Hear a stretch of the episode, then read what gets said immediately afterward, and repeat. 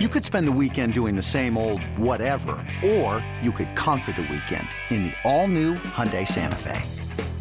Visit HyundaiUSA.com for more details. Hyundai, there's joy in every journey.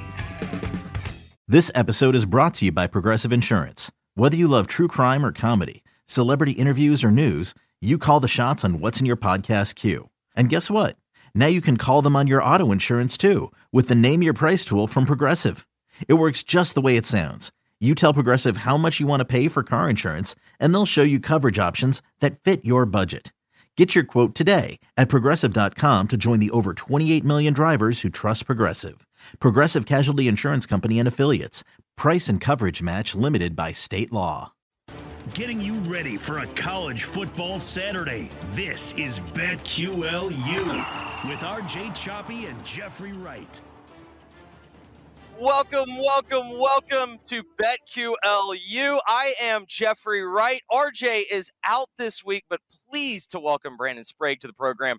Brandon, the co host of Dirt and Sprague, weekday mornings on 1080 The Fan in Portland. You can follow him on Twitter at Brandon Sprague. Brandon, welcome to the program. It's good to have you, buddy.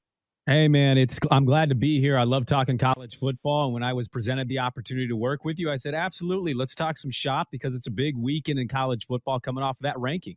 No question, we got Feast Week, Rivalry Week. I, I the artist formerly known as Civil War Week, I guess now Civil Conflict. Not sure exactly how we'll refer to it, but let's get into the college football playoff rankings because, of course, our long national nightmare is over. Brandon, the little guy finally made it. We have for the first time ever a group of five team make the top four. Cincinnati moves up to number four. Georgia stays at number one. The other big news I thought was Ohio State jumping Alabama because clearly the committee up until this week had pretty much said Alabama was number two, really wasn't close. Ohio State's recent form moves them up to number two, Alabama down to three, Cincinnati at four. Let's start here. In your estimation, Brandon, if indeed Cincinnati wins this week, and then they win next week against Houston in the AAC championship game, do you think they maintain? Are they still in? It's a t- it's a tough thing to answer because there's so many things up in the air right now. Here, here's my opinion. I think the committee they have them at four, and whether you're for or against a group of five being in the playoff and playing with these other teams who are in the Power Five conferences, I just I've always viewed the committee and their reaction to the group of five, Jeff, to I don't think that they like them. I don't think they want them in the party. They do everything they can to exclude them. And even putting them at four, I think they're really trying to protect themselves from putting them in that playoff and saying, hey, Cincinnati, we want you in this dance. Cincinnati plays in a lesser conference. They've got some good wins, uh, non conference. The Notre Dame game was a huge one for them. But I still look at the committee and the way they're viewing these things as they don't really want them there. And whether they deserve or not, to me, doesn't matter. It's how the committee is viewing this stuff. Alabama slotting down to three. You've got Notre Dame sneaking up. Michigan is in this thing too. Um, I, I don't think the committee wants them in. My gut says, unless three or four things break their way, no, they are not making the playoff. Yeah, I, I kind of tend to agree with you. It's not even necessarily that it's intentional or not. The reality of the situation is this was a playoff put together by the Power Five conferences. It's a party for yep. them they're not really invited. The way they kind of, you know, it's not even necessarily the committee themselves. I do think what's fascinating is there's a few scenarios that I think are interesting. I think it feels like Cincinnati's now in the position where it's less about looking ahead and it's about looking what's behind them. I think the first question I have is what happens if we have a one loss Big 12 champion? Because there's only two possibilities.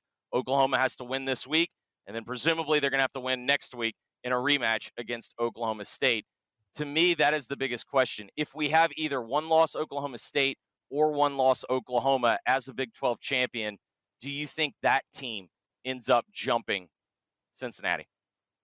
You see, now the Big 12 is the most interesting one, and I'm glad you brought that up. I do. Um, Oklahoma has not garnered the respect from the committee that maybe we thought that they would being undefeated. Now, it didn't look good against Baylor. There's no refuting that. But I think Oklahoma at 10 and Oklahoma State at seven, there's a pathway there that, again, I think the committee is telling you those next two games could be huge. Either Oklahoma State's going to win, advance to the Big 12 title game, and then they'll have another opportunity to notch another win on the resume, and then I think that they're in. Or Oklahoma, who again not getting that respect. You beat Oklahoma State at Stillwater, and then you win the Big 12 championship with one loss. The precedent has been set. You know that that's the thing about this thing. You have to remind yourself is the precedent has been set, and so if Oklahoma can get through those next two, I don't know how they're going to be left out. I think that the committee really respects the Power Five. Jeff, to your point, it was brought together by Power Five people. This yep. is like the equivalent of having a sleepover with your with your boys, and your little brother won't leave you alone. Your mom makes him play video games with you. So what do you want to do? You want to embarrass them in video games to get them the hell out of there. I think that's what you're looking at with the Big 12 in Cincinnati right now. Yeah, it, I've kind of likened it to stick with the college metaphor. It's like not being in the fraternity and then kind of being upset that you didn't get to go to formal, even though your buddy, like your buddies with guys in the fraternity. It's like, well, why didn't I get to go? It's like, well, it's not really your party. It is their party. They there are there's I guess an outside shot. Somebody could you know say, eh, whatever, I'm going stag. Just come on, and we'll just we'll, we'll get drunk together. But the, the odds are stacked against them. I think kind of the other interesting scenarios that we have is I think all of us are operating under the assumption Georgia's going to beat Alabama. Even down here, there's this idea that it just feels inevitable because Alabama just hasn't really looked right. They certainly haven't looked bad, but they're not smoking folks in, in Alabama fashion. I do right. think it's interesting though, if you're sitting there and let's make the assumption either Ohio State or Michigan, whoever wins this week goes on to win the Big Ten title. I think that team's in no matter what, and that team's probably number two, no matter what. I do think it then becomes interesting. What are they going to do with a two loss Alabama that let's just say they played Georgia close because they've got some good receivers and Georgia at times I saw Tennessee be able to throw it on them a little better than even I expected. Uh, Georgia still wound up covering. With that being said, it's it's still in the realm of possibility because Alabama still has talent. I do wonder what the committee does with two loss Alabama versus Cincinnati at undefeated as the AAC champion and a one loss Big 12 team. My gut says they just kind of keep it clean and that Alabama's out and that the one loss Big 12 team gets in and Cincinnati. I still I don't feel good saying that that's a definite. I know that's bad in our business. We're supposed to we're supposed to be strong with our takes and convictions, but yeah. I just have a I I don't really have a strong conviction one way or the other. Yeah, no, I, I, think that's the tough thing, right? Like if you told me Alabama doesn't make it because of the two losses, by the way, I think if you're looking at future lines, they would be a four point dog against Georgia. To your point, you're down, you're closer to it. But I'll tell you here out west, a lot of people not really thinking that Bama's going to be able to do that because to your point, they've had a lot of games. The Florida struggle. I mean, Arkansas is a good team, but I mean, they only won by seven. So I think there's a lot of people kind of feeling the same way as, as, as you guys down there. Bama as a two loss team in over Cincinnati, I think from a fundamental standpoint, that's egregious. But then also from like a diehard college football viewer standpoint, I would totally get it. It's Alabama. If they were playing on a neutral site, I would take Alabama 10 times out of 10. And I don't think Alabama is the only team that Cincinnati needs to worry about. Let me throw this at you Notre Dame's going to wax Stanford this weekend. They yes. are going to destroy the Cardinal. They are the worst team in the Pac 12 right now. What do you do with Notre Dame in Cincinnati? And that sounds dumb saying out loud because we saw no, that I, context. I completely but, agree with you. I know the idea is like, well, they've already played. Like, of course, Cincinnati goes. I pay attention to what the committee says because they, while yes. oftentimes they might contradict themselves, I do think they give you a pretty honest assessment of where they are. Where they start contradicting themselves is they don't do a great job of saying, listen, we tier these teams. And if you're in a certain pool, we use a certain criteria. Just because we say one thing about how we ranked these teams doesn't necessarily mean that that applies to a team that's in a different pool. And so, mm-hmm. what I've really paid attention to with Notre Dame is they are continuously mentioning strength of schedule, quality opponent each and every week. And it's not really Cincinnati's fault, but the Americans down this year. UCF's not good. Memphis is not good. SMU has a coach that clearly has been out for six weeks. Like the things that they yeah. needed to help them, Houston inexplicably goes brain dead against Texas Tech for a quarter to start the season. I, I weirdly think that if this were undefeated versus undefeated in the AAC title game, it feels like it's a bigger data point. But there's even this idea of, well, is even Houston that good? And, and it's not. That's Right, not right. Cincinnati's fault at all. Their job is, you know, I thought the biggest thing they did last week is they had been playing around with their food. And last week they finally came out against an inferior opponent and lit them up. And they finally put it all together. I do wonder though, are we going to get to this point where essentially what the committee would say it they'd have to phrase it a certain way, but basically what they would say is we think Notre Dame's 11 and 1 is more impressive than Cincinnati's record despite the fact that they beat them. And I think an important too uh, note on that on Cincinnati. You know, prior to that SMU game, which by the way, a lot of people were loving SMU plus the 12 in that matchup. And to your point, they waxed them. But prior to that, they had a four week stretch there where if you're going to be a group of five team to make the playoff for the first time, you can't be struggling with Navy. You can't be coming down to one last play against Tulsa. You need to take care of those teams emphatically and really send a message that, like, look, we're pretty, we're too good for this. At least let us have our shot. In a four week stretch where they really struggled there. What I was going to say though, too, on on Notre Dame, they they covered themselves. The committee did in this regard. I, I agree with. They look at metrics and they do their messaging is kind of poor. But what they did do to protect themselves and set themselves up from the future, Jeff, is they they had Michigan and Michigan State a week after that game. What did they do? Michigan won their next game. Michigan State they, they had Michigan above, and they said, "Don't watch what happens on the field." And I think that was not only about Michigan and Michigan State because they went to metrics for that. I think that was their way of protecting themselves that if they get down to this, because if Michigan loses, Michigan's out, Notre Dame's going to go up, and you are going to come down to Cincinnati and Notre Dame. And we know that they love the eyeballs. That's another part of this that I don't think they talk about is they want people to care and watch.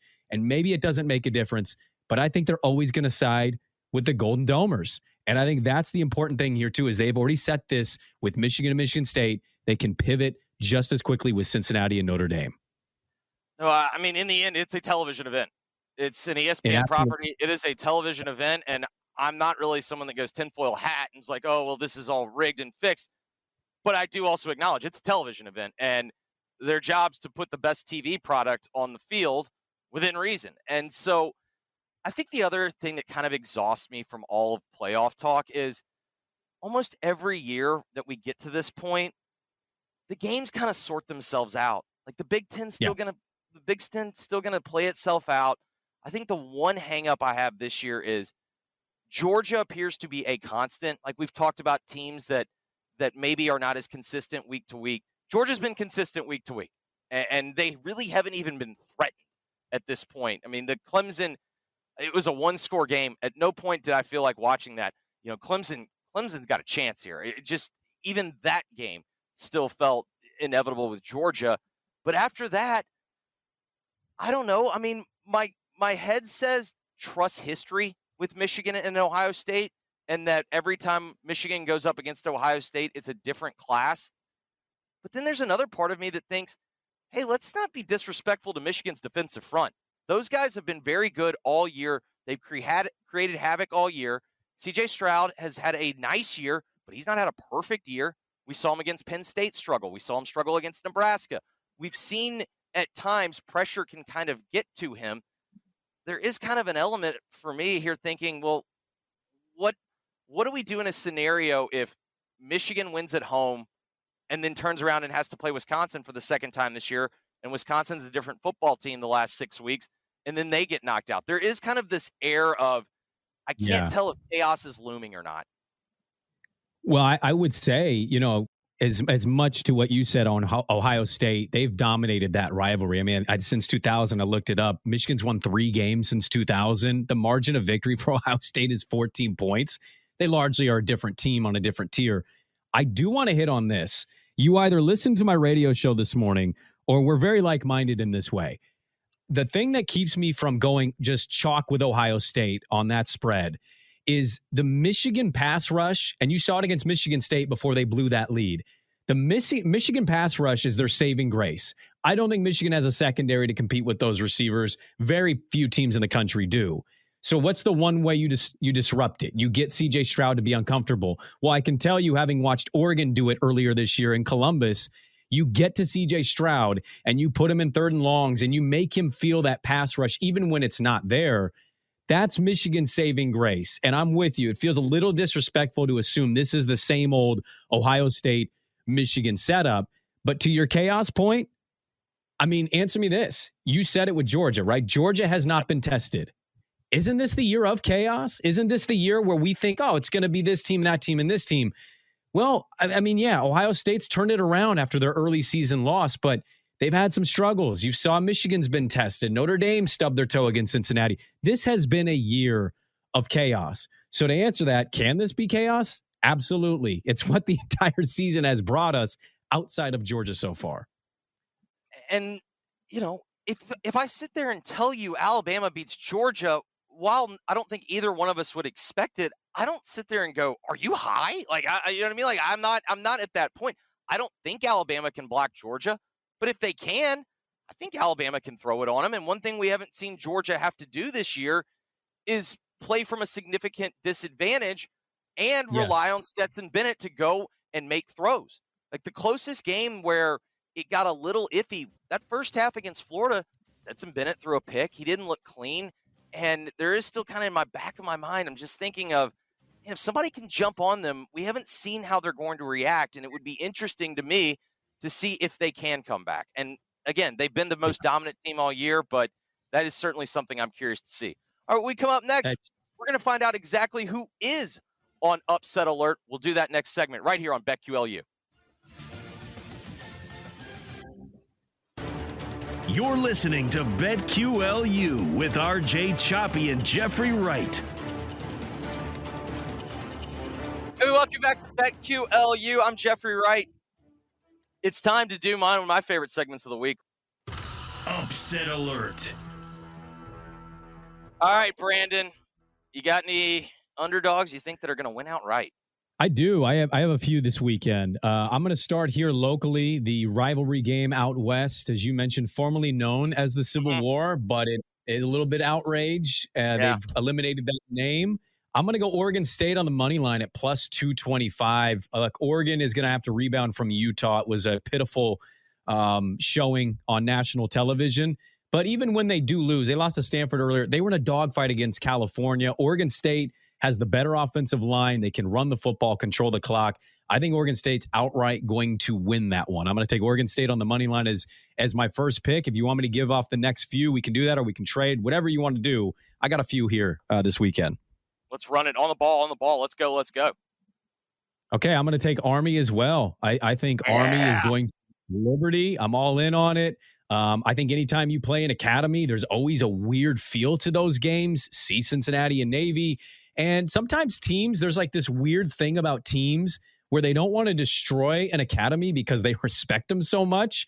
And I think that's dangerous to play with that. So I think Army has a real shot uh, to beat Hugh Freeze, who I think just signed an extension to stay at Liberty. I like Army on the money line in that one as well. Yeah, Hugh Freeze, according to Hugh Freeze, says that he signed an extension. Uh, sources close to, to, to Hugh Freeze. To Hugh you got Freeze. any others you like? Yeah. Um, I'm kind of eyeing the Kentucky Louisville one. Mm-hmm. Uh, that one's a little closer, and this is going to sound insane. I don't know why, but I I also have my eye on Texas Tech and Baylor.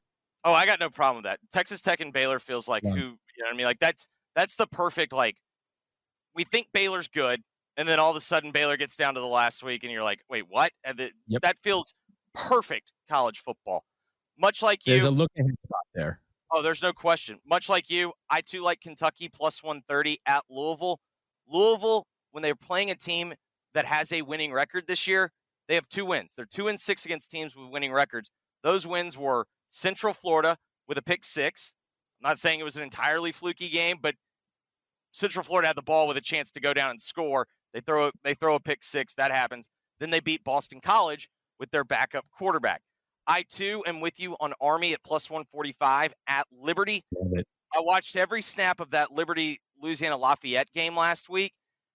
That Liberty team is odd, man. Like I think to I think to be good against an option team, you have to be really tough and really physical. I did not sense a team that was ready to put their hand in the ground and let's just bow up. Like that that did not mm. reek to me like a team that was super into it also on that, Malik Willis has not really been that good. And against a team like Army, it's going to be very disciplined. I just think that that's kind of a bad matchup there. I too like Army. I'm with you. It feels like the right play in the Oregon State Oregon game is either Oregon State money line or take Oregon to cover. But since you can't really ever depend on Oregon to cover as a favorite, I'm very much with you. I watched every snap of that Oregon State game last week against Arizona State, and they're playing hard for Jonathan Smith, and he's really done an awesome job. And I just wonder with Oregon, that's just such an emotional letdown that now you're sitting here and, you know, what's really to play for? And, and there's kind of an element, right. I know you still win the Pac 12, but I think when you had spent six weeks essentially having national championship aspirations, I just wonder how much the winning of the winning of the conference ends up motivating you. And then also with that game, and I do not trust Anthony Brown. I just don't. And you know, I wasn't the biggest Herbert fan in college, but I would much rather feel I'd feel much more comfortable with Oregon in that spot if they had Herbert. I'm going to take this one. Boston College plus 170 at home against Wake Forest. I think Wake Forest is a very, very good team. I think they maximize everything that they have. I just don't think they're physically imposing. And you go mm-hmm. up in a game and they play close games, period. And so on top of that, you got Jurkovec at home. He makes the he makes that Boston College team a lot more different. They too can get physical with them. I think it's worth a shot at plus 170 because I just think in general, Wake's just going to play close games. And if they're going to play a close game, I want the opportunity to maybe get the ball last. And then lastly, this is kind of my flyer. This is just one team's playing for their coach, and the other team's already got reports coming out this week that when their coach moves on, who they're going to be hiring. Give me Tulsa plus 195 at SMU. I, I keep I yes, keep yes. trying to keep yes, fading SMU, and it's worked here and there. This is more of just a gut play. I kind of like Tulsa at plus 195. I love that play. I, I, think that's an underrated one. I throw another one. I was just looking at some of the lines and I was reminded Kansas State, Texas is flailing. I'll take Kansas yeah. State on that one. And, and can I just throw out to a question to you? You just kind of blew my mind because they largely, I haven't found that it exists. You're one of the people that uh, watches Pac-12 after dark, huh? Oh my God! So I went to I went to Pepperdine, and so a lot of my buddies actually still live in California. So yes, I am able to actually find a stream it. for the Pac 12 networks, as I've always been corrected. It's not network, it's the Pac 12 networks. This is a weird year for me in the Pac 12. Normally, what I do is in gambling, I have an outstanding day, and then I get to, shall we say, 9 p.m. Central Time, and I just decide I'm going to bet three Pac 12 games, and I lose it all. this year, I've actually had a pretty good feel on it. I've, I've not gotten yeah. as I've not gotten as fleeced uh, this year as opposed to years past, but I love Pac-12 football. It's why I hope USC makes a good hire. I I hope that the league's fun when it's good, and I think for the health of the sport in general, you need a West Coast element. It, otherwise, it just starts to become more and more regionalized, and it's been a it's going to basically become a, a much you know much more regionalized thing in the southeast and then a couple of states in the rust belt and i just don't know if that's healthy for the game long term yeah, no, I'm with you 100% on that one. I will say, though, I also enjoy the chaos and just crapping all over themselves. Pac 12, it's like oh, being oh, yeah. a solid six at a mm-hmm. bar. Mm-hmm. You're going to have the most fun because the guy that's the nine or a guy that's a 10, he wants to pick up the most attractive woman. I'm over here as a six, like, we are what we are. What do you want from us? No, and th- I mean, there is kind of the element of last week I took Oregon just because I'm sitting there going, I think Oregon's better. I know when you go to Utah at night, that's where dreams go to die. It's just hilarious to me that without fail, every single year, whatever can happen that will put the Pac 12 in the worst position will happen. I still refuse to acknowledge it. And I just tried to, was like, uh, give me Thibodeaux, man. I, I, I think he's going to get after him. And then you know, Oregon decided when they got into the red zone, let's just completely and utterly self-destruct. Like, let's throw in some 15-yard penalties. Let's get a sack. Like it was, it was breathtaking to watch. Yeah, uh, Cristobal is a dog's usually a good bet, but uh, Rice Eccles, as you mentioned at night, is probably the one place in this conference I really would not want to play in a big game. It feels like it's always that same atmosphere. It feels like it's not like same freezing, but it's like kind of cold. It's smoky. It Yep. just feels like it's that same atmosphere each and every year. And then, you know, uh, shout out to Salt Lake City. They get loud, man. Like uh, The Mormons that- know they love football, man. they love their football, and I, I know some Pac-12 people probably roll their eyes, but I kind of like the false start count. Like, you know, what I mean, like because it, it Yeah, yeah, anything yeah, that yeah. incentivizes your crowd to be loud, I'm in on. I'm with you 100 percent on that one. All right, let's take a look at some of the other big games this week. We briefly touched on Michigan and Ohio State, of course, the big game. If Georgia Tech beats Georgia, I I'm done watching the sport. I don't know how it happens. I don't know why it would happen. So I'm just kind of moving on to that. But there are you. a few games that are, at least are somewhat somewhat interesting, even with big underdogs. How much of a chance do you give Michigan? I know we talked about it during the last segment. I'm kind of in this mood where my head says I think Michigan's the play. Maybe not outright, but Michigan with Yeah. the points is the play. But then I can also see myself on the second possession with Olave, with Wilson, with Smith-Njigba. Like I can see myself going, what the hell was I thinking? No, I mean, I, I'm there 100% on the, you can see it like Ohio State gets a touchdown. They're up 17 nothing. And you're like, um, what did I think was going to happen here? It's the same old thing. I'm pushing back though. I'm, I'm riding the points here. I'm not going to take the money line, but I'm going to ride the points. It's a lot of points on the road.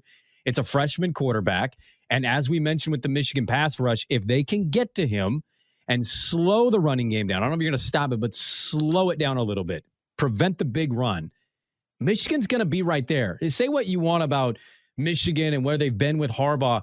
Uh, McNamara has been lights out for them this year. It's kind of one of the more underrated, I think, storylines in college football because Harbaugh has largely not had a quarterback. He finally has one that can sling the rock confidently. And we know the way that they want to play. They want to dominate the lines of scrimmage. And I think that they have the horses on the defensive edge to be able to do it. And if you're going to take away the receivers, the best way to do that is to get to uh, CJ Stroud. I love Michigan here.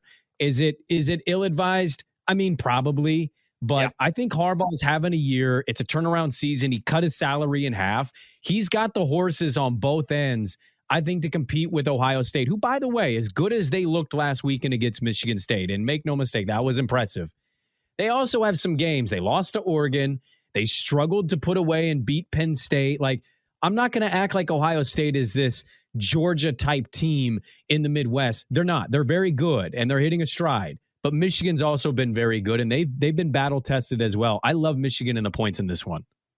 Yeah, uh, again, I we see it the same way. I try to always separate is this what I want to see versus this is what I think is going to happen. And I really do think I'm separating because I see it the same way that you do in that this Michigan team actually is getting solid quarterback play. Is McNamara going to be a first rounder? Of course not. Is he probably ever going to get paid to play football? I would bet no.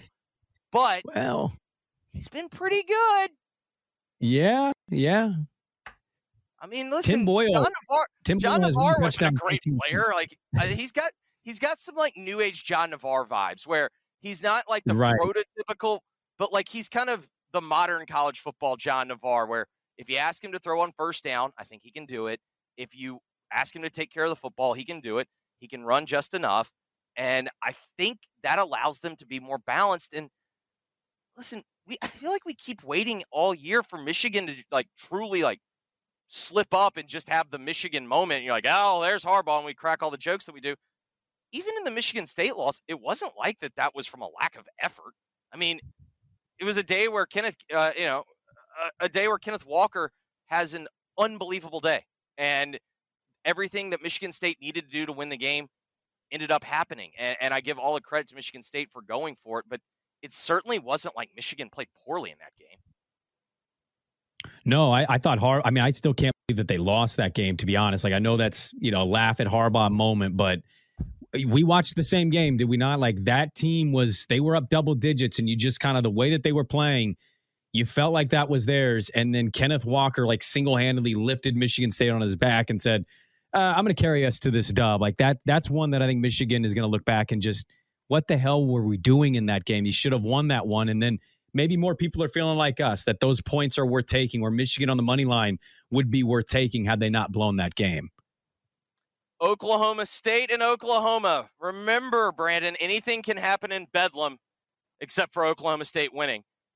However, I keep wondering first off, Oklahoma State, they are a covering machine. I think it's nine in a row now. Like they are just blindly, I've been taking them. Yeah.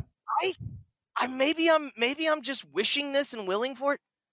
I really like Oklahoma State in this game. I just don't think what we've seen from Oklahoma, they've never showed us that they're going to just go out and light someone up. And the Oklahoma State defense is no joke. And then they also can get physical and run the football. I, I don't know. I just really like the pokes in this one. Yeah, see, now this is where we're going to differ. Um, I totally get it. Oklahoma State's had a great, fantastic year. There's some metrics you could point to defensively that maybe lean Oklahoma's favor here.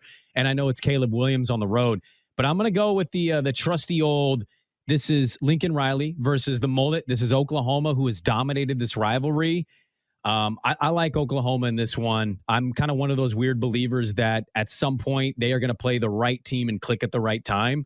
And I'm going to put my my stock into this is the game, this is the moment. They've dominated the rivalry, and I'm going to go with Lincoln Riley in this one over Gundy, who seemingly every year the mullet has a game that leaves you scratching your head. I think this is the one. I think Oklahoma comes prepared. I don't think they play out they did against Baylor. And I, I, like their ability to throw the ball because that's kind of the weakness for Oklahoma State is their pass defense. I think Caleb Williams can sling it around.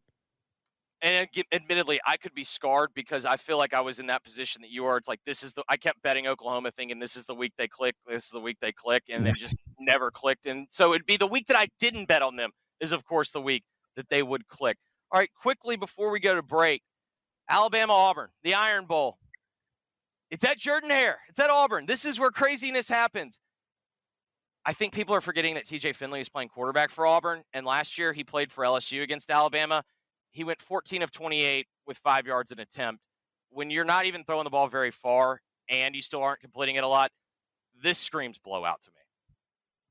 Yeah, this, this is one that if you want to take Oklahoma and those points, or I mean Alabama, excuse me, on those points, I wouldn't blame you at all. I, I have no faith in Auburn. Their season ended when Bo Nix got hurt. Um, and even that, I mean, I you just kind of question the legitimacy of Auburn. I think Alabama runs away. I think they understand this is an Iron Bowl, close early. Alabama pulls away and buries them. When we come back, we will honor RJ with a head fake game. I got a head fake game for you next, right here on BetQLU. You're listening to BetQLU with RJ Choppy and Jeffrey Wright. welcome back to BetQLU. I'm Jeffrey Wright. I'm the co-host of the Giannotto and Jeffrey Show here in Memphis, Tennessee, weekdays from 2 until 4, streaming live on the Audacy app. Brandon Sprague filling in for RJ. He's the co-host of Dirt and Sprague. Weekday mornings on 1080 The Fan in Portland. Follow him on Twitter at Brandon Sprague. We don't have RJ this week. But rest assured, y'all, we still got a head fake game. Let's get into it. Head fake games. All right, Brandon, a lot of pressure on me. Normally, this is RJ's thing. He does the head fake game. I've yet to do one, so I'm dipping my toe in. I'm hoping to do him proud. Quick recap for everyone out there just indeed what a head fake game is. I'm essentially dreaming of my biggest dream to be a betting syndicate that actually moves lines. So when I make when I put any action down, particularly early action, Vegas takes notice. They move the line, the book will move the line, and then I want to hammer it over the top with a much bigger bet. So let's say in betting syndicate terms, what I would do is I'd probably place whatever kind of the small early limit is. Usually it's around $2,000. I get the line to where I want it. And then when they take the limits off and the numbers back where I want it, I hammer it over the top with shall we say 90% of what what the unit would be. So that's kind of how the game works. So for me, I'm taking a look at Clemson, South Carolina. South Carolina has been an outstanding story all year. The job that Shane Beamer has done has been nothing short of spectacular. With that said, I think they are wildly overvalued here. They are on their third quarterback. They have played two walk-ons. This is who they are. The guy that is playing quarterback after Luke Doty got hurt earlier in fall, whatever, uh, preseason camp. We don't say fall camp, it's preseason camp. they were so concerned that this guy was going to play, they took the whistle off their GA and said, no, get in there, put some pads on, let's go. So right now I got the name, the number at 11 and a half. I'm going to place my small wager on South Carolina. I'm trying to get this number into single digits. I really feel like Clemson's defense is not going to allow South Carolina to score, but I don't want to deal with maybe a garbage touchdown against the second unit. I don't want to have to really worry about that. I want to get that number small. And then once I get it into nine and a half, nine, whatever they end up moving the line, boom, I'm going to hammer it over the top with Clemson. So for me, that is my head fake game. Okay, I like that play. I think that's a smart move. You're covering yourself there. Uh, I'm gonna go. I'm gonna go to the ACC. Oh yeah, go for it. Oh yeah, uh, I'm going to go with the ACC and a team that many people probably wouldn't want to bet on, but I like the number at this. Uh, I'm gonna I'm gonna lay it a little bit to get it up, and I'm gonna go from Syracuse at plus 13 and a half and then I'm going to hammer it when it gets to 14 because I think Pittsburgh is one of those make you feel nervous type teams every single week. I loved Virginia a week ago and they struggled. They didn't even cover that number. Virginia just back and forth, back and forth. I think Dino Babers at at Syracuse at home. I'm going to get the orange up to 14. I think that's either a good push number or I think Syracuse is going to cover. And Listen, Syracuse is eight and three against the spread if you're trying to get an ACC team to get some more points, I fully support that. This has been the year of the underdog in the ACC, so I'm fully on board with that. All right, it's time for the betting cards. Let's fire it up. The betting card. All right, Brandon, I yield to you. What do you got on your card this weekend? Oh man, where do we start? I'm I'm going to go with uh, a wild one. We talked about it a second ago. ACC. I'm going to go North Carolina. I love it right there. Going against NC State. I think North Carolina is going to finish out their year strong. I know this was a very disappointing season, but I like them getting points this weekend. I'm going to go to the Pac-12. I'm going Arizona against Arizona State Territorial Cup. Arizona State embarrassed Arizona and they ran the score up on them. Arizona's playing better football. I think the Sun Devils are kind of in a struggle bus right now, and they're dealing with a ton of injuries on offense and defense. I love the Wildcats getting 20 and a half, and I'm going to stay in the Pac 12. I love Colorado getting 23 and a half. This is a look ahead spot for Utah, who's coming off of a huge win against Oregon. They're eyeing the Pac 12 championship game, and Colorado is playing much better football than they did the first four weeks of the season. I think they have the offense to keep up, and it's a day game at Rice Eccles, which is almost the opposite feel of a night game at Rice Eccles. You think your team has a shot. That's a lot of points. I am going to take Colorado at plus 23 and a half. Yeah, I, I, don't hate that, especially after the big emotional win for Utah. You can see where, hey, just trying to get out of there. They know that all they got to do is win to, to keep their goals. I, I like that. All right, for my card, this games will probably have already happened when you hear it, but I'm just throwing out the card because that's what I do. Mississippi State, Ole Miss, the Egg Bowl. I'm taking under 62 in the last 20 meetings in the Egg Bowl, 15 and 5 for the under. This is a high emotional game. These two teams hate each other. This game is always just an under game. Also, Ole Miss, sneaky good under team this year. Give me under 62. Iowa, Nebraska. Nebraska starting a redshirt freshman making his first start. I do not think I want any part of the Iowa secondary with a redshirt freshman. Give me Iowa minus a point and a half. Arkansas and Missouri, it's 14 and a half. I think Missouri's overvalued because they beat a lifeless Florida. I think Arkansas in their final home game, I think they try to make the statement. Give me Arkansas minus 14 and a half. Louisville and Kentucky, this is I'll take the cheese. I don't think there's any way that Louisville should be favored against Kentucky. When they played teams with winning records, I mentioned at the top of the show, they are 2 and 6. Their two wins are against Boston College with a backup quarterback and a pick six on essentially the final play of the game to beat UCF in week three. Kentucky is a good, solid football team. Are they an elite football team? No. They're good. They're solid. Give me the plus three. Iowa State, TCU. Give me under 59. Sneaky in the month of November. Big 12 unders. Oh, yeah. 9 and mm-hmm. 5 the month of November. Give me a Big 12 under. I'll take under 59. Ohio State, Michigan. I don't have the guts to do it because I'm scared. Come on. I should do it. I should take the eight. Here's what I really think, though. I think that this game could wind up being a, a feel them out. Give me under 64 and a half. I feel like whenever Ohio State plays, everybody wants the over. And even last week, despite scoring on seven possessions in a row to start the game, game still went under. And it's pretty close to the same number. Give me 64 and a half. As mentioned earlier, I've got Army plus three and a half. I just don't really like what I've seen from Liberty and Army as a team that's got to gear up and get ready of course, for the Army Navy game, and they play hard each and every week. I know what I'm getting out of them. Give me Army plus three and a half. I got my, I just have to do this sicko game of the week. FIU still playing football. They don't want to be playing football, but unfortunately, they have to be playing football. Southern Miss, I think they are on their seventh quarterback. In fact, most of what they've been doing the last week, they've just been essentially running the Wildcat as their offense. I've got Southern Miss minus 10 and a half. They got a new coach in Will Hall. They play hard for him. Butch Davis is blowing up everyone at FIU. Yeah. They don't care about the program. I think they've quit. They want no part of football. Give me Southern Miss minus 10 and a half. Texas A&M, it's under a touchdown at LSU. I don't know if it can truly be a hostile environment when half the people don't show up and the half that are there are begging Jimbo to take their job. I also just don't really like what I see when I look at LSU's chances with their offensive line against Texas A&M's defensive line. I really like A&M minus six and a half there. I've mentioned it; it's my head fake game, but I also like it at the 11 and a half. I do not know how South Carolina scores on Clemson. And while Clemson's had a disappointing season and they were outstanding to bet against early on in the year, quietly they put together three covers in a row. They're still sitting here at seven and three. They're now ranked. I just really don't like South Carolina in this game. I don't like their offense. BYU, USC. Brandon, you can probably speak to this. I don't know if you've caught what's been happening to USC's offense without Drake London, but they want no part of football. BYU, really, really physical team. When we've seen USC against physical teams, I take the other team. Give me BYU minus seven.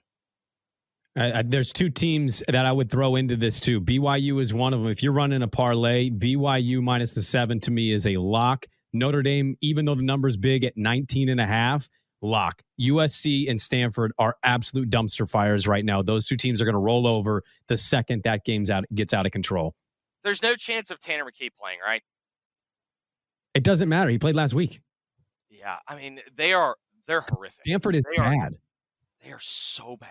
So and bad. their they, defense is actually the worst unit of their team. I mean, how yes. long has it been since we said that about Stanford? Uh, well, they have this bold strategy where they don't want to stop the run or the pass. So you get to pick what you want to do against them because it'll work either way. Let me just say too, um, the card game. Like, look, I, I maybe was not as prepared as I needed to be. You made me feel very inadequate here. You just came rolling out. You had 15 plays. I'm out here with like four or five, thinking, oh, I'm giving them enough. And you're out here giving me overs.